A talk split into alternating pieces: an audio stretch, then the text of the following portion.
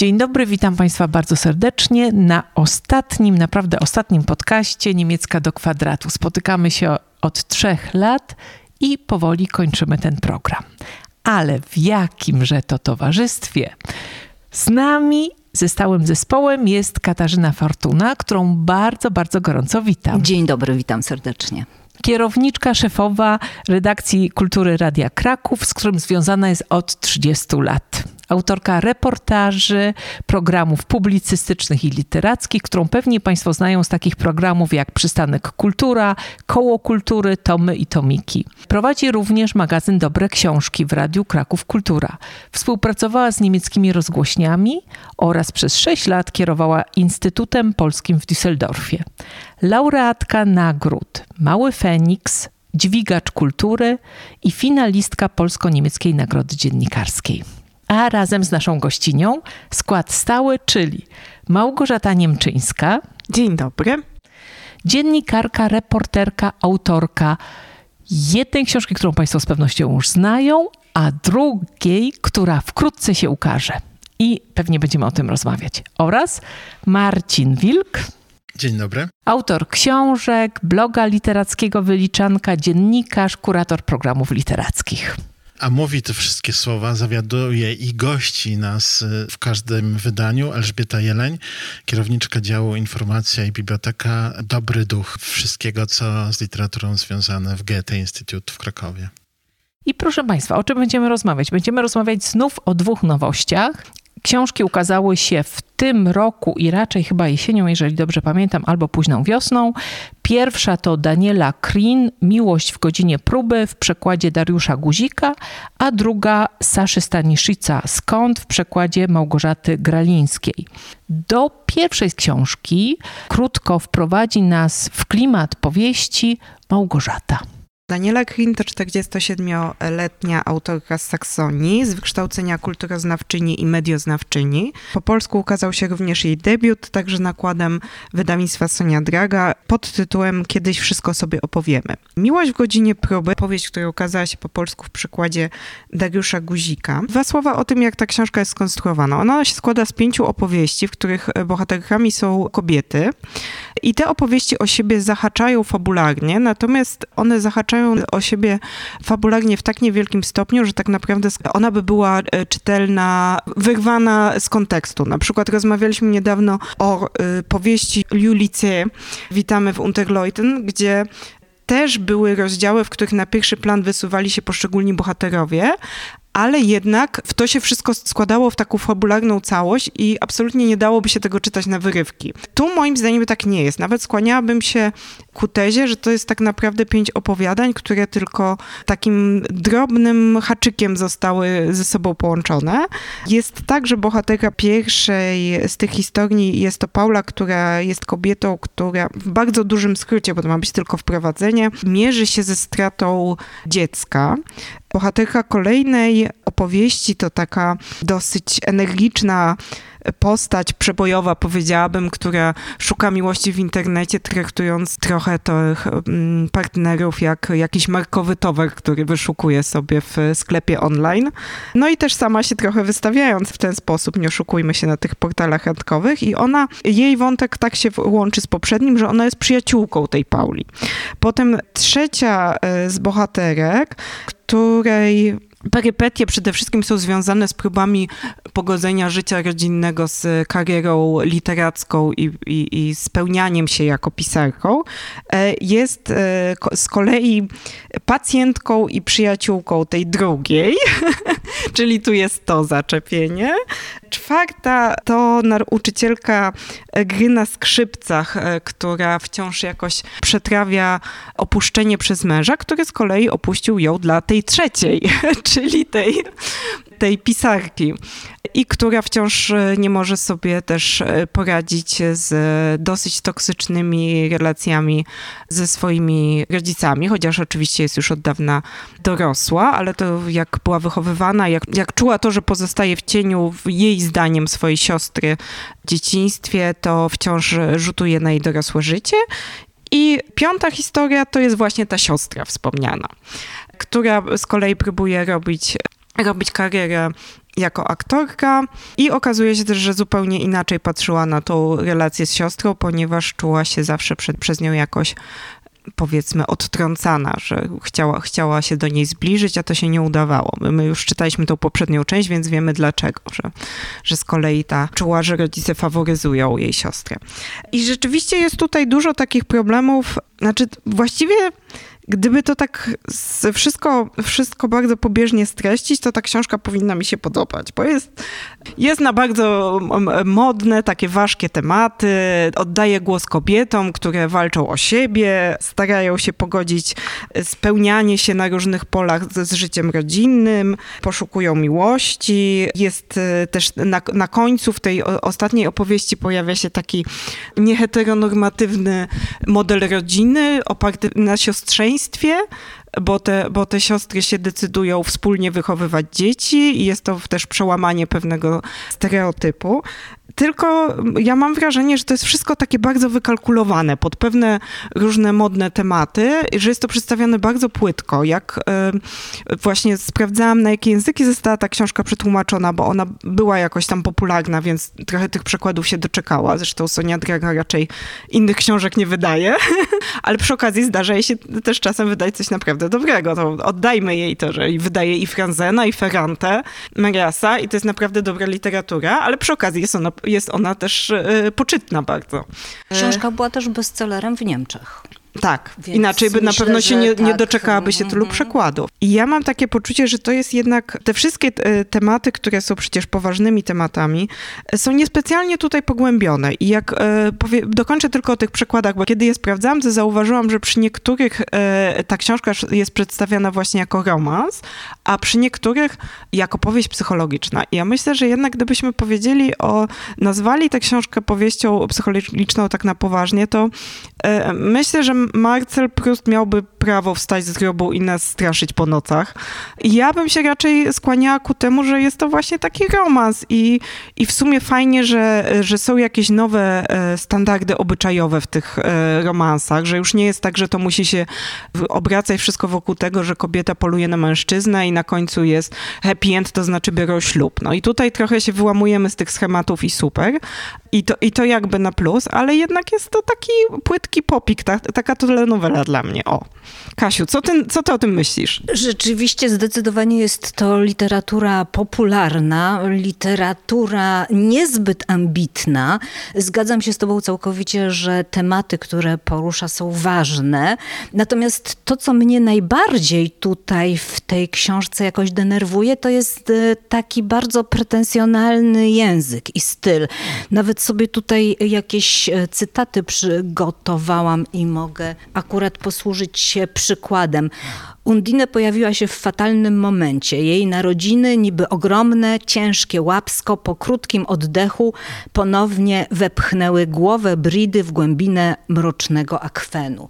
I tak, takich zdań jest tutaj zdecydowanie więcej i przyznaję, że to było dla mnie największą przeszkodą w czytaniu tej książki, bo uważam, że początkowo miałam takie zdanie jak ty, ale później jednak dopatrzyłam się jeszcze kilku ważnych tematów i wątków. To myślę, że, że do tego jeszcze wrócimy, że nie jest to tak całkowicie książka pozbawiona sensu. Znaczy, tu z Kasiu całkowicie z tobą zgadzam, jeżeli chodzi o język. Ja sobie zaznaczyłam też, moim ulubionym zdaniem z kolei jest opadł welon hormonów. To tu nie wiedziałam, co opada i dlaczego. No może, może też faktycznie opadł, ale akurat był to związek, który chyba cieszył. Para była dość atrakcyjna dla siebie przez cały czas, więc tam chyba nic specjalnie nie opadało. Media dopadły Niemcy wschodnie w swoje szpony. Może powiemy dwa słowa o tym, że autorka tu mimo wszystko próbuje też odmalować jakieś, o tym nie powiedziałam, jakieś tam tło historyczno-społeczne, ale takie, ale ono jest, jest tak powiem, ale, właśnie, ale, ale za mało tego jest dla mnie. Ale to jak najciekawsze, to słucham, to co macie, tak. ja brońcie nie, tego. Nie do końca bym się zgodziła, ja nie jestem fanką tej książki, ale też przeszkadzał mi język. I ja często sprawdzałam też w niemieckim oryginale. Czasami też wydaje mi się... chciałam zapytać, tak. czy to jest tłumaczenie zgodne z oryginałem, czy to już jest taka fantazja, czy impresja ja tłumacza? Ja pod te napisy Ela przewróciła oczyma właśnie. Ale, ale Elu, jak to wygląda? Według mnie wygląda to tak, że zabrakło redakcji. I nie wiem, śmiem postawić taką tezę, że było to dość szybko robione tłumaczenie. Nie wszystko jest winą tłumacza, bo y, autorka też sobie pozwala na różne takie szały językowe. Ekwilibrystykę językową. Ale bywają tłumacze, którzy sprawiają, że autor, autorka w oryginale brzmiący może nie najlepiej, bardzo dobrze się czytają. I lepiej brzmi w tym języku Dokładnie. tłumaczonym. I tu wydaje mi się, że naprawdę czasami zabrakło redakcji. Są takie błędy rzeczowe, które też wpływają na, wydaje mi się, na wymowę tej książki. Bo oprócz tego, co Małgosia powiedziała, że tutaj wspólną cechą jest, co to było, romans? Wspól... Nie, właśnie ty nie odnajdywałaś tak za dużo tych wspólnych połączeń między ja historiami, fa- żeby są takie fabula- drobne... o fabularnych tak, tak, takich tak, zaczepkach. Tak. Ale... No bo tak, no bo oczywiście, tak. że tutaj tym głównym tematem jest miłość rozumiana na wiele sposobów, bo nie jest to tylko ta, ta taka miłość romantyczna, ale też miłość pomiędzy dziećmi a rodzicami, pomiędzy siostrami, no wie, wiele rodzaj, różnych odmian miłości, więc tak. Czy no. Ja sobie bardziej to jakby widziałam jako historię o związkach miłosnych kobiet. Łączy je oprócz tego, że w jakiś sposób tam daleki się spotykają, one się wszystkie urodziły we wschodnich Niemczech. I to odgrywa rolę. I to jest najciekawsze tak. dla mnie tutaj właśnie. Ale jest tego mało. To wybrzmiewa dla nas. Ja sobie tak pomyślałam, że pewnie słabiej to czuję, bo podobnie myślę jak te kobiety, albo myślałam na początku lat dziewięćdziesiątych po przełomie politycznym. Ale to dla mnie wybrzmiewa w jednym rozdziale o Brycie, gdzie pojawia się to mąż... To pisarka. To pisarka, gdzie pojawia się mąż z zachodnich Niemiec, który ma wyobrażenie o kobiecie, że przez jakiś czas, przynajmniej tak długo jak dzieci są małe, a zwłaszcza jeżeli on jako mąż zarabia pieniądze, to kobieta powinna zrezygnować ze swoich ambicji i na chwilę zostać w domu, bo on był też tak wychowany. I to jest On bardziej... On pochodzi z Niemiec zachodnich. Tak, tak, tak. I tak, tak to tak, jest to właśnie ten model. Tak, tak, tak. I tutaj jest takie zderzenie, wydaje mi się, które być może dla nas też z podobnego jednak kręgu jest mniej widoczne niż dla czytelników niemieckich. Ale tutaj pojawiają się jeszcze takie inne elementy mityczne, które pojawiają się w każdej z tych historii. To są jeżyki. Ja sobie zna... ptaki. I muzyka. Tak, muzyka, jeżyki, które raz niestety tłumacz przetłumaczył jako jaskółki w ostatniej historii i stąd na przykład według mnie to burzy, to, tą koncepcję, że pojawia się wszędzie jeden ptak, który ja sobie sprawdziłam. Nie wiem, czy tak myślała autorka, ale być może też. Jeżyki przynajmniej w kulturze w Izraelu są interpretowane jako ptaki, które łączą ludzi, są symbolem wolności i miłości. I to wydaje mi się, żeby pasowało bardzo do tej książki, bo z jednej strony te wszystkie kobiety i w jakiś sposób szukają tej wolności. To znaczy nawet jeżeli są w związku, to nie chcą całkowicie się poddać. Nie chcą być całkowicie zagospodarowane przez swojego partnera albo męża. I ten konflikt między wolnością a byciem w związku i koniecznością zrezygnowania z pewnych zwyczajów, idei, pomysłów na siebie, bo jest się razem z drugą osobą, stanowi dla mnie takie zarzewie konfliktu.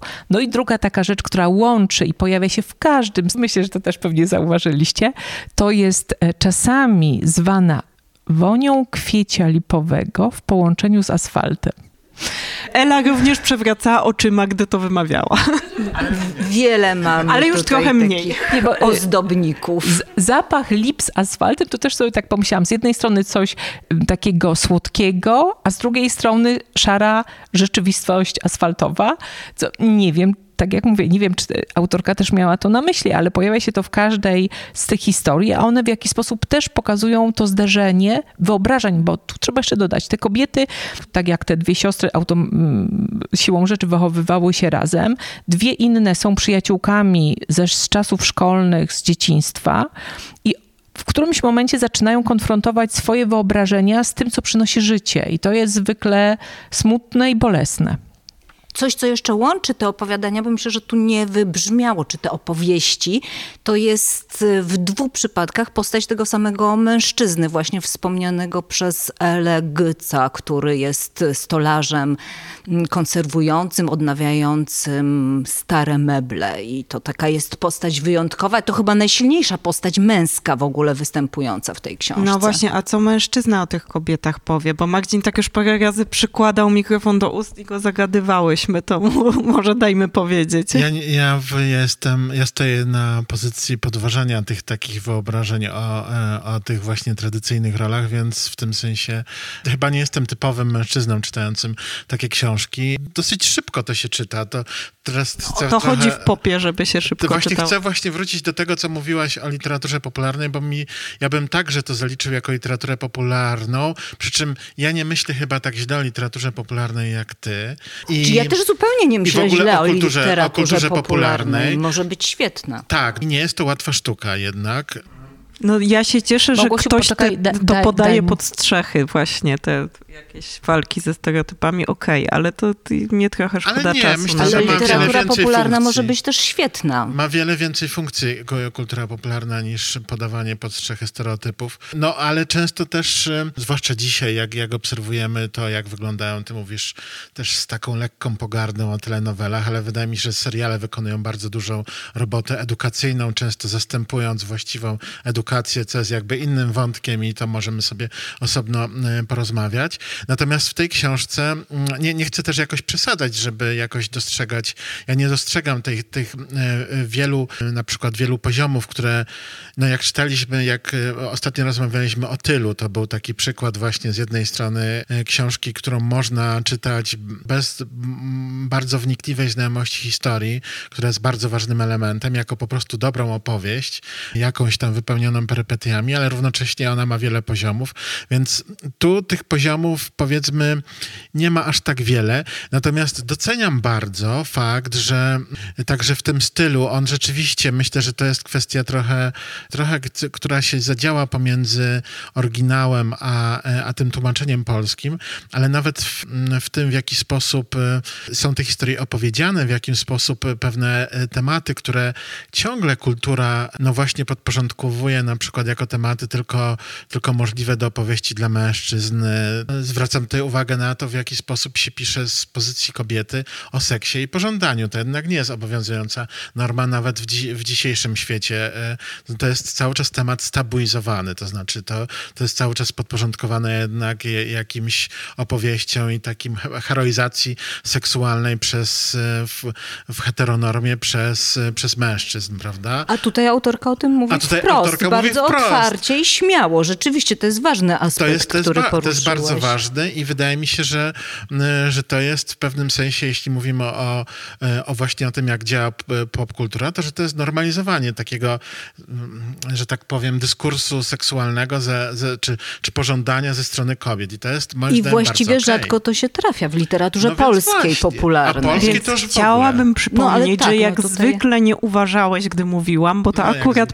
Znaczy nie mówiłam o seksie, ale chwaliłam, że rzeczywiście się cieszę, że w, że w popie zachodzą jakieś takie obyczajowe zmiany. To znaczy, że to się właśnie nie kręci tylko wokół te, polowania na e, księcia z bajki i nie musi być na, na końcu właśnie e, ślub, tylko że, że są takie... To. No tak, tak, to, tak. Pojawia się to doceniam. No i jakby aborcja, fajnie, że... Bardzo poważnie też... Jak tak, mówię, ale, i, ale i tu właściwie tak, na końcu, a ja po... teraz mówię państwu, że jednak nie ma co, że jednak trzeba to docenić. Właśnie chcę na tym akcentować. No ja to doceniałam, kochany. Bo ma, bo ma, bo ma jest...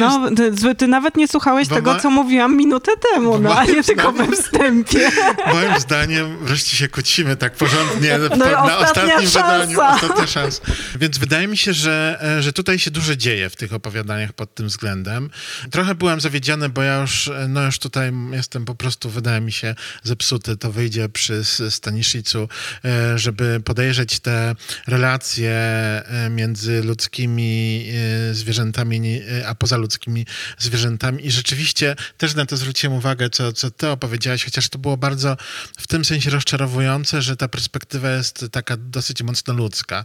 Ale też uświadomiło mi to, jak sobie czytałem pod tym kątem, że to jest, że to są opowiadania takie bardzo miejskie, w, że one są związane i to na przykład różni od Julii Cej, która zwraca uwagę na te przekształcenia też takiego, to znaczy to, co człowiek robi naturze, mówiąc w najwie, największym skrócie, jakie są tego takie szersze konsekwencje dla, dla nas w ogóle, dla, dla społeczeństwa, dla kultury, to tutaj wydaje się, że te bohaterki, że te narratorki są w tym sensie takie, no właśnie nie nowoczesne, to znaczy one tak za bardzo nie zajmują się światem, nie wiem, no, nie, nie to, żebym zadawał taki temat jak kryzys klimatyczny, ale jakby są nieekologiczne też w tym poszukiwaniu, w pożądaniu.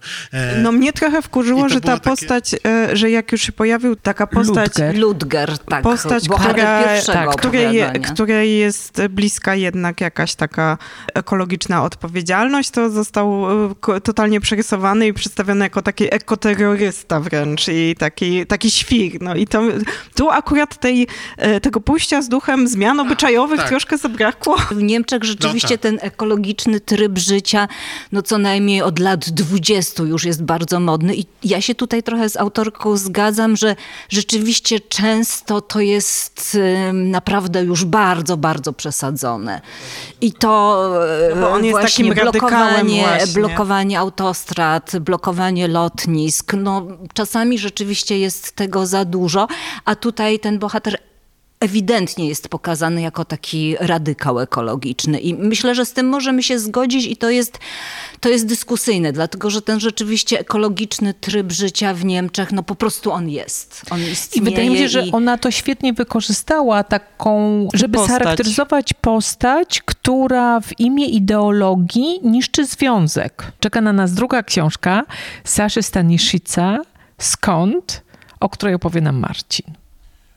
Krótko, bo tu wydaje się, że bardzo też będzie taka owocna dyskusja, bo to mm, jednak powiedziałbym zupełnie inny gatunek i zupełnie, jak mówiliśmy, że mniej ambitna, to, to książka Skąd Saszy Staniszyca, no to jednak literatura taka z wyższej półki, powiedzielibyśmy, absolutnie.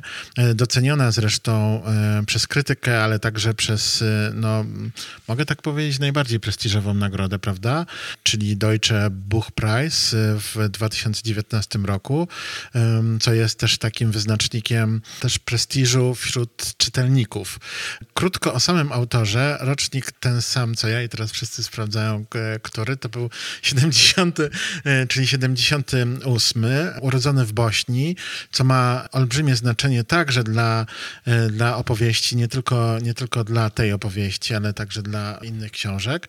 W dziewięćdziesiątym drugim roku w wiadomych okolicznościach W, na terenach dzisiaj już byłej Jugosławii toczy się bratobójcza, bratobójcza wojna i on wraz z rodziną jest zmuszony do ucieczki z kraju. Przyjeżdżają do Niemiec no i zaczyna się zupełnie nowy rozdział w jego życiu. Ma lat czternaście, uczy się języka i wszystkiego bardzo powoli. O tym mówię też dlatego, że to jest jeden z istotnych wątków fabularnych, czy taki wątek tożsamościowy, budowania nowej tożsamości, wchodzenia w nową kulturę, też wątek związany z językiem, z tym, jak ten język się przekształca, jaką on ma postać. Tam bardzo ciekawe są te takie metafory i, i, i obrazy bardzo literackie, w których on używa.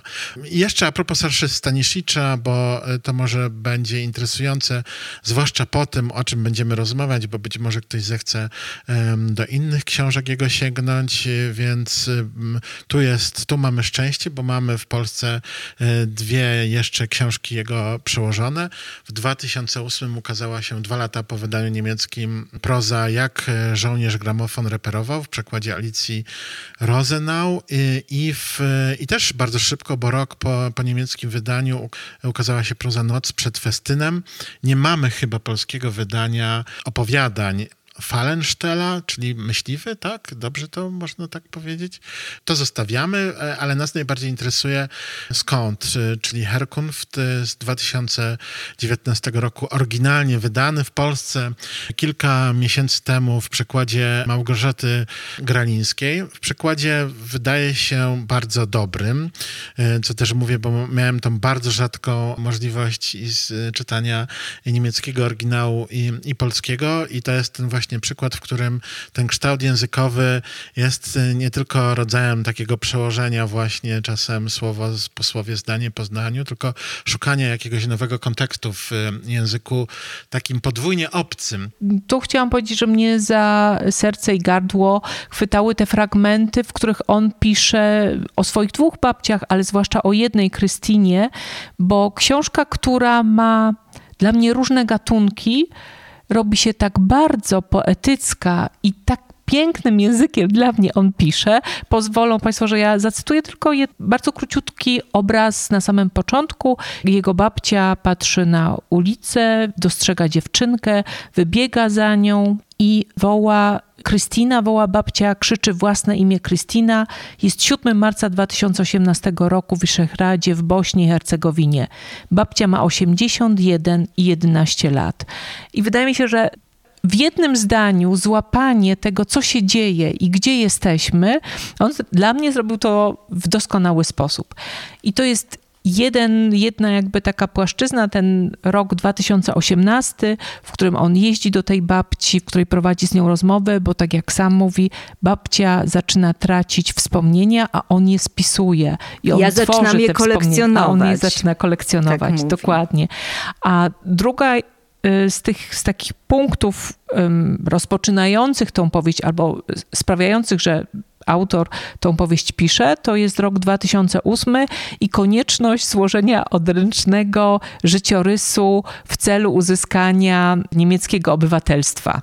I stąd się bierze też przypominanie swoich początków w Niemczech, początków w swoim własnym kraju, potem konieczności ucieczki i całej opowieści, która jakby się koncentruje w Niemczech, głównie dla mnie na tym roku, jak on przyjeżdża i ma czternaście lat i trafia do szkoły i poznaje pierwszych kolegów, spędza dużo czasu na stacji Aral, którą ja też pamiętam tę stację jeszcze z takich z moich pierwszych pobytów w Niemczech, jak one wyglądały i jestem w stanie sobie wyobrazić tych wszystkich chłopaków bardzo różnych, którzy z różnych krajów, którzy przychodzą na, na tą stację i ze sobą rozmawiają i oprócz takich bardzo poetyckich fragmentów, jak te, które opowieści, które dotyczą babci, czy znowu powrotu do kraju swojego dzieciństwa, są mimo okrucieństwa wojny, bo on to przez cały czas powtarza, no on dlatego wyjechał, rodzice dlatego uciekli, bo była wojna. I to jest też taki element gry.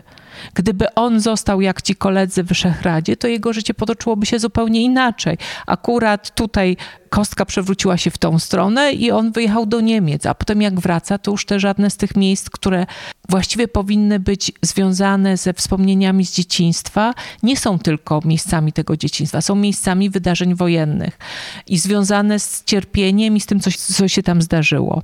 To jeszcze ma jeszcze du- bardzo dużo humoru. To w dużej mierze jest książka o tożsamości, o poszukiwaniu tożsamości i jest to temat bardzo mocno związany właśnie z językiem jako takim, bo język wiadomo, że jest w ogóle materiał literatury, ale tutaj on jest nie tylko materiał literatury, ale jest również tematem tej literatury, ponieważ on stopniowo się staje Ten, ten język, w którym została ta książka napisana, taką nową ojczyzną tego bohatera. I to jest y, przedstawiane na wielu polach. I ja myślę, że to, że on tak wiele uwagi poświęca swoim babciom, a szczególnie jednej swojej babci, to też jest właśnie element tej opowieści o, o swojej tożsamości i o tym, jak ona się zmieniała. I myślę, że najbardziej go interesuje ten moment y, przejściowy, kiedy on właściwie trochę już nie był Bośniakiem, a jeszcze nie był Niemcem. I te opowieści o tym, tutaj jest wiele takich bardzo symbolicznych opowieści, bo, bo czasem zdarzają się takie, takie krótkie sceny, prawda? Takie, takie wrzucone, ale bardzo, bardzo wymowne. Na przykład, kiedy dzieci w klasie dostają ankietę, w którą się mają wpisać i tam są trzy rubryczki muzułmanin, Serb czy Chorwat. I mają, mają się wpisać w odpowiedniej rubryczce. No i pierwsze dzieci tam coś coś wybierają i wpisują, i, i, ale powo, powoli się ten prosty układ zaczyna rozpadać. A skoro już tak wyciągam takie po, pojedyncze sceny, to kiedy powiedziałaś o tym, w jaki nieoczywisty sposób niektóre tutaj tropy wracają, to z kolei pomyślałam o piłce nożnej, zwłaszcza, że mamy mundial właśnie. I e, na początku jest dosyć sporo o tej, o tej piłce, ponieważ e, właśnie kibicowanie bośniackiej drużynie jest też takim elementem tworzącym, jednym z elementów budujących tożsamość bohatera. I potem, znacznie, znacznie później, jak zagłębimy się w tę książkę dużo dalej, pojawia się epizodycznie, można to nawet, myślę, przegapić i, i, w, i w pierwszej chwili nie, nie, nie, nie połączyć z tymi pierwszymi, z tym pierwszym rozbudowanym wątkiem piłki nożnej. Pojawia się motyw piłki w ogniu, to znaczy, która została, została wkopnięta w ognisko. I jak się nad tym człowiek zastanowi, to dochodzi do niego właśnie w tym kontekście budowania tożsamości i tego, jak ona się potem rozpadła przez tą emigrację, przez to zadomawianie się oporne w języku, to nagle piłka w ogniu się staje po prostu genialną metaforą, jak się na, nad tym pochylić. Taką właśnie niemalże wyjętą z najlepszej, z najlepszej poezji. Chciałam dodać do tematu tożsamości taką scenę, która mnie szczególnie mocno utkwiła i do której jakoś powracamy potem w trakcie opowieści. To jest scena i wydarzenie z dwa tysiące szóstego roku bodajże, kiedy bohater wraz z babcią, która jeszcze nie ma demencji, jedzie do Oskoruszy, skąd pochodził mąż babci i gdzie okazuje się, że cała rodzina ród Stanisiczów właściwie zamieszkuje tę wieś. W tej chwili to jest chyba tylko około trzynastu mieszkańców.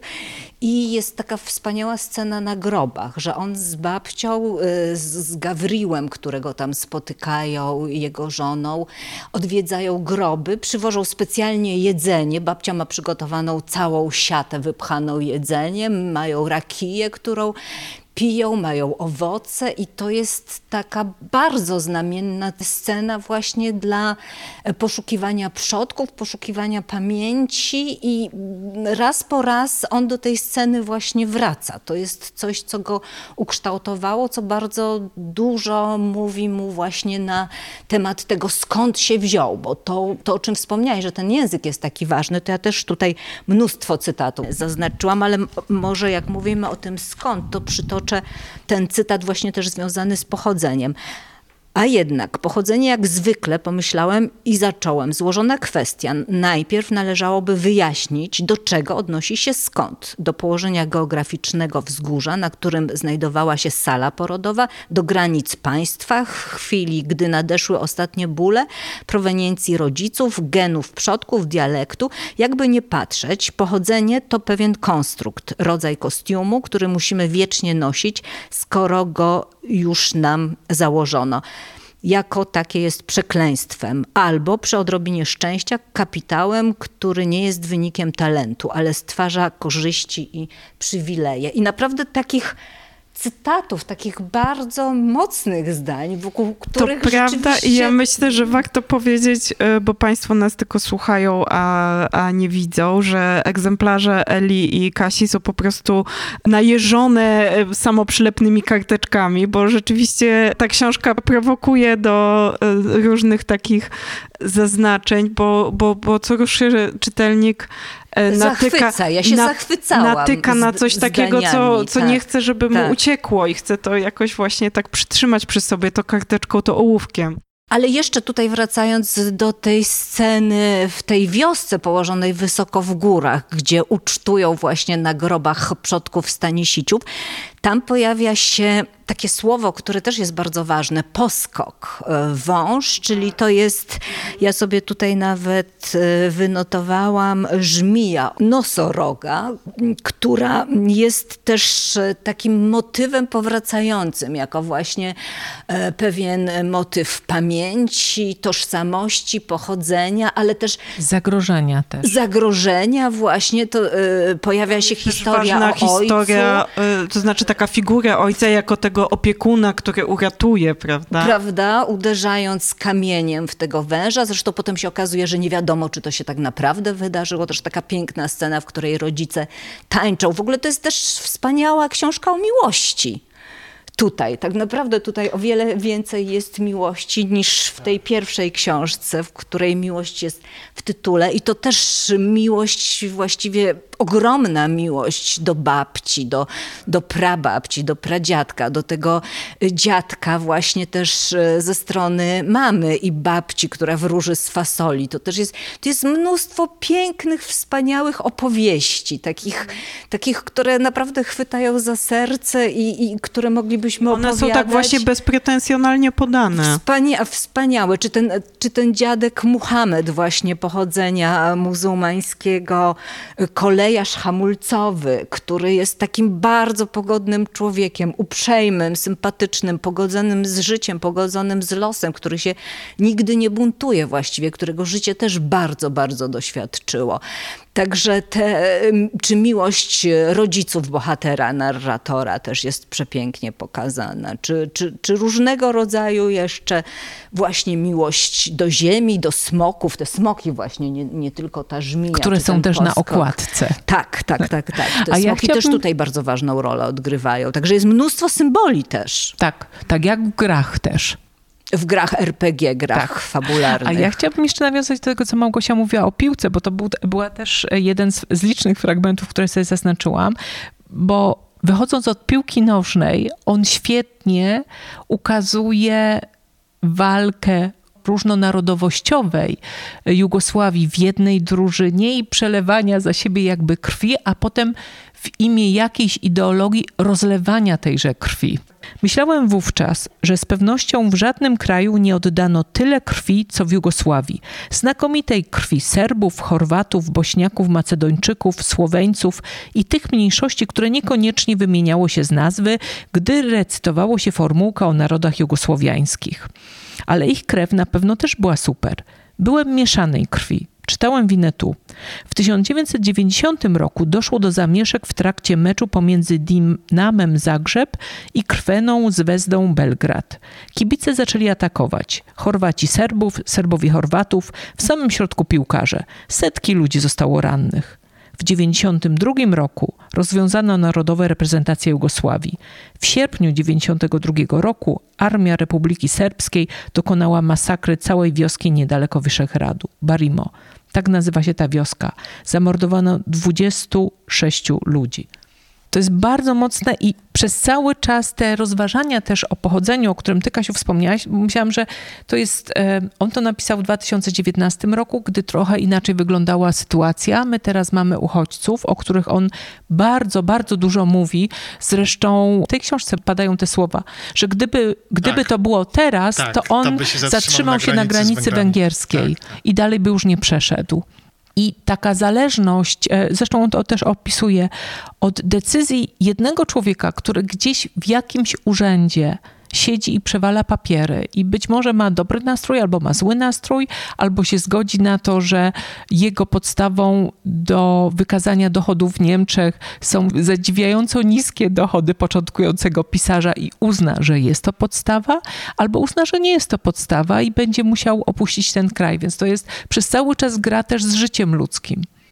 Ale też bardzo dobrze pokazuje, jak ta sytuacja uchodźców jednak wtedy, w latach dziewięćdziesiątych, nie dla wszystkich była jednakowa, ponieważ on na szczęście trafia do międzynarodowej szkoły, gdzie ma wspaniałych nauczycieli, bardzo tolerancyjnych, liberalnych, otwartych, którzy doskonale uczą języka niemieckiego, wprowadzając też w niemiecką kulturę, literaturę, naukę. Natomiast jego rodzice, którzy byli bardzo dobrze wykształconymi ludźmi w byłej Jugosławii, tutaj wykonują takie bardzo podrzędne prace.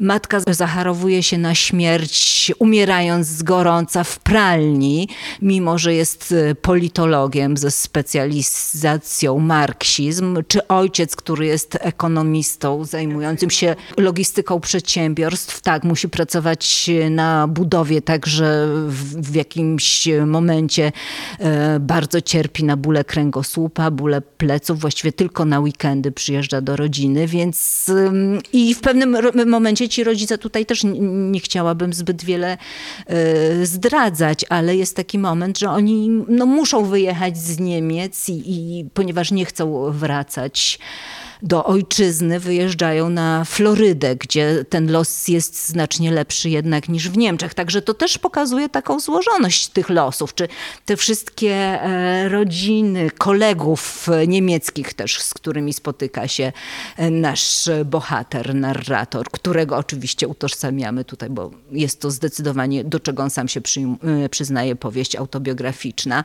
Właśnie też są różni, bo z- też spotyka się z życzliwością, z otwartością, no a przez niektórych nie jest traktowany dobrze i też spotyka się z, jakąś, z jakimś rodzajem dyskryminacji, czy tej gorszości, prawda, że on tam nie do końca, mimo że doskonale mówi w języku niemieckim, ma doskonałe oceny i ze świetnym... Od pewnego momentu. Od pewnego momentu, właśnie. Bo wcześniej ale... tutaj też są takie trochę zabawne historie. Otóż o tym na przykład, to. jak chciała z nim zerwać dziewczyna i powiedziała mu, że nie chce już z nim chodzić. To, to tutaj myślę, że też, że też tak, tłumaczka to, to, to, się to, miała pole do popisu, to, to, że, tak, tak, że powiedziała, tak, że, nie, że dziewczyna język. zadzwoniła, że nie chce już z nim chodzić, a on zrozumiał z tego tylko I chodzić. Basta, i basta. Tylko chodzić, więc dokąd chcemy pójść. E, tak, i, ona i powiedziała potem... basta, on mówi, co na basz, jakąś basztę będziemy oglądać. Tak, także myślę, że tu no, też tak, miała tłumaczka też pole dobre. do popisu. Ale jeszcze bym dodała, że on y, też ma jednak dość poważne kompleksy, bo y, pamiętajmy, że on w, trafia do takiego, na przykład się, się zastanawia, czy w ogóle może zaprosić kogoś do siebie do domu, bo, bo czuje się jednak, no takie kompleksy ekonomiczne ma, prawda? Tak, ponieważ I to mają jest takie... w domu meble, które zebrane są z wystawek, czyli, czyli ze śmietników. I to jest tak, że jakby tutaj oczywiście nakłada się na siebie wiele planów czasowych, o, o czym już trochę powiedzieliśmy, ale wydaje mi się, że jednak najbardziej pa- interesuje autora ten moment, który jest właśnie tym momentem przejściowym, kiedy, kiedy on zmienia zmienia tę skórę trochę. I to, jest takie, I to jest na dodatek takie podwójne zmienianie skóry, ponieważ to jest czas, kiedy on jest nastolatkiem, kiedy jest w okresie dojrzewania i jakby nie dość, mało miał problemów związanych z tym, że jest nastolatkiem, jest w okresie dojrzewania, to jeszcze na to się nakłada ta, ta, ta sytuacja e, związana z byciem emigrantem, z byciem w obcym świecie i próbą odnalezienia się w tym świecie i w, w nowym języku. I podkreśla też ten przymus, jednak przymus wyjazdu. Oni nie wyjechali po to, żeby lepiej żyć, jak wiele osób wyjeżdżało też, że w latach osiemdziesiątych ta emigracja właśnie z Polski, czy wcześniejsza emigracja na przykład ze Śląska, prawda, że ludzie wyjeżdżali w celu poprawy warunków ekonomicznych. Oni zostali do tego zmuszeni, oni bardzo dobrze się czuli w, tak, tam, je, gdzie jedyną gdzie rzeczą, żyli. która zmusiła, było muzułmańsko brzmiące imię matki.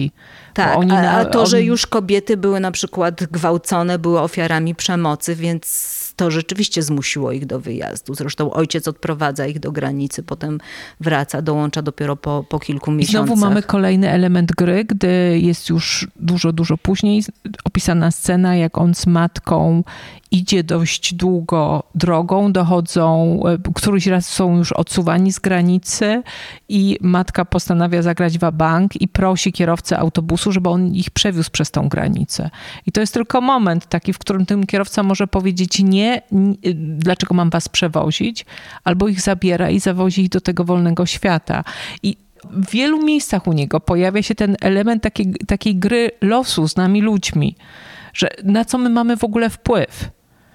Urodziliśmy się w tym czy w innym kraju, doświadczamy losu uchodźcy albo nie doświadczamy.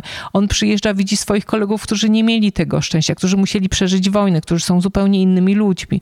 On w tym momencie dojrzewał w kraju, który był bezpieczny. Oni e, swoją młodość spędzali w, w kraju, gdzie wokół szalała wojna. Nie wiadomo, co się właściwie też wydarzyło z ojcem. On nigdy z ojcem nie rozmawiał, jak ojciec przyjechał. Wiadomo było tylko, że ma jakąś ranę na nodze. I, i to, ten cały bagaż doświadczeń wojennych, o którym się nie mówi, a który jest zupełnie przypadkowy, bo ci ludzie sobie tego losu nie wybrali. Ja mam też ochotę przeczytać fragment, ponieważ czytałyście, więc też pozwolę, zwłaszcza, że on jest w pewien sposób ilustracją tego, co ty, Elo, mówiłaś, bo dla mnie to też książka jest taka, która, znaczy jednym z takich ważnych wątków, czy, czy może nawet tematów, to jest, to jest taki rodzaj, w zasadzie, tak też interpretuję tytuł i w ogóle całą bazę, to znaczy takiego życia jako pewnego wymykającego się racjonalnemu porządkowi, ideowi czy oczekiwaniom nieporządku zbudowanego na takich atawistycznych, podstawowych odruchach strachu i innych, innych kwestiach, też ucieczki i tak dalej. No takich zupełnie pierwotnych. Tam zresztą się pojawiają też takie elementy dotyczące świata zwierząt. Wy, wy trochę o tym mówiłyście, ale tam też są owce na przykład, które, które mają swoje charaktery, które jakby podglądamy, jak budują swoją kulturę i też można tak pomyśleć o tym, że w zasadzie czy wszystko jest tak jakby od podstaw i też człowiek, który jest młodym człowiekiem, który niesie ze sobą jak jakiś bagaż emocjonalnej historii i pewnej też nie tylko związanej z historią osobistą, ale też z tym językiem, z którego wyrasta. On też jakby musi na nowo zbudować, wymyślić trochę siebie, odnaleźć się w jakimś obcym stanie, ale to jest korzystne, jak przekonuje nas autor. W tym sensie, tam jest, pojawia się nawet takie zdanie o uczniach, że w międzynarodowej szkole zdarzy się tak, że niemieccy uczniowie są mniejszością. I on mówi, że to jest bardzo korzystne, kiedy większość staje się mniejszością, kiedy mamy tę i to jest szansa pewnego rodzaju na, mówiąc tak, takim kołczerskim językiem, na rozwój, nie? To znaczy, kiedy znajdujemy się w takiej sytuacji, która absolutnie nie jest naszym wyborem, w którym jesteśmy wrzuceni, która może być często i zwykle bywa dramatyczna, traumatyczna i się wiąże z utratą, ze zmianą, z, z czymś, co sprawia, że, że stajemy przed ogromnym wyzwaniem, ale paradoksalnie ten bardzo ciemny, trudny moment może, może być początkiem czegoś zupełnie innego, czegoś zupełnie nowego i też szansą jakby dla nas. Ale nie zawsze tak jest, bo to by brzmiało tak bardzo właśnie kołczersko i, i z nadzieją, bo wy mówiłyście o humorze, ale w tej, w tej książce moim zdaniem też jest dużo takiej nostalgii, to nawet za płytkie słowa, ale takiego rodzaju no, takiego smutku, takiego bardzo, bardzo, tak, bardzo ten humor, smutku. Który jest, jest bardzo często gorzki. Taki, tak, to jest taki tak, śmiech no, przez tak, łzy. Tak, tak. Jest tam historia właśnie jednego z kolegów, ona się ucina, Dedo, nie wiem, czy pamiętacie, który z trudem uczył się niemieckiego, to już trochę cytuję, wycofany, nieobecny na zajęciach, ale w innych sprawach taki nie był. Czego by się nie tknął, dobrze sobie z tym radził. Gdy tylko coś zaczynało mu wychodzić, brał się za coś nowego. Potem jego rodzice się rozstali i Dedo zaczął brać narkotyki, a wtedy nie chodziło już o wygraną, ale o zwiększenie stawki. I dalej. Zawładnęła nim wspinaczka. Codziennie trenował, wdrapywał się w okolicy na wszystko, co było wyższe od domu i to z każdej strony. Wszyscy, którzy mieli z nim styczność, zdawali sobie sprawę, że Dedo wlecze ze sobą jakiś ciężar z przeszłości, coś, co jest większe i ważniejsze od teraźniejszości. Wiedzieliśmy o traktorze i polu minowym. Być może chodziło tylko o sposób, w jaki przeżył. Kiedy dowiedzieliśmy się o grożącej mu deportacji, błagaliśmy go, by poszedł do lekarza. Każdy psychiatra zdiagnozowałby traumę i Dedo nie musiałby wracać. Powiedział, że nie potrzebuje terapii. W ręku zawsze coś do zabawy. Odwieczna dżinsowa kurtka z naszywkami. W tysiąc dziewięćset dziewięćdziesiątym dziewiątym roku deportowano go do Bośni. Nie, nie ma konta na Facebooku. Nie wiem, gdzie Dedo jest dzisiaj. Latem dziewięćdziesiątego piątego roku dużo grał w piłkarzyki w klubie młodzieżowym niedaleko szkoły. To znowu a propos gier. Grał codziennie. Wkrótce był tak dobry, że nie miało się żadnej frajdy ani grając z nim, ani przeciwko niemu. Co jest sugestią, że gra grą, ale w ogóle nie, nigdy nie opanujemy zasad. Ja sobie właśnie pomyślałam, tak widząc jak, z jaką lubością, wy, bo, bo tutaj Ela już czeka z kolejnym cytatem, ale że to jest właściwie taki e, chyba największy komplement dla tej książki, że my tak cały czas dochodzimy do wniosku, że tak naprawdę e, zamiast o niej opowiadać, to najlepiej ją po prostu czytać, bo to jest samo w sobie tak wymowne. I te cytaty właściwie same za siebie już mówią. Tutaj jeszcze w nawiązaniu do cytatu Marcina mamy piękne portrety tych właśnie kolegów przedstawionych przez autora. To jest wymieniony przez ciebie Dedo, ale jest też Ślązak Marcin, czy Włoch, który uczy się chyba na mechanika precyzyjnego, ale którego zachwycił wilk stepowy Hessego i o tym opowiada. Zresztą w ogóle tutaj literatura też bardzo ważną rolę odgrywa i nawiązania do literatury. Ja bym tylko jeszcze broniła, że bo akurat wybraliśmy takie smutniejsze fragmenty, których jest oczywiście mnóstwo w tej książce. Trudno, y, trudno o tym nie powiedzieć, jeżeli opowiada to młody chłopak, którego kraju już po prostu nie ma.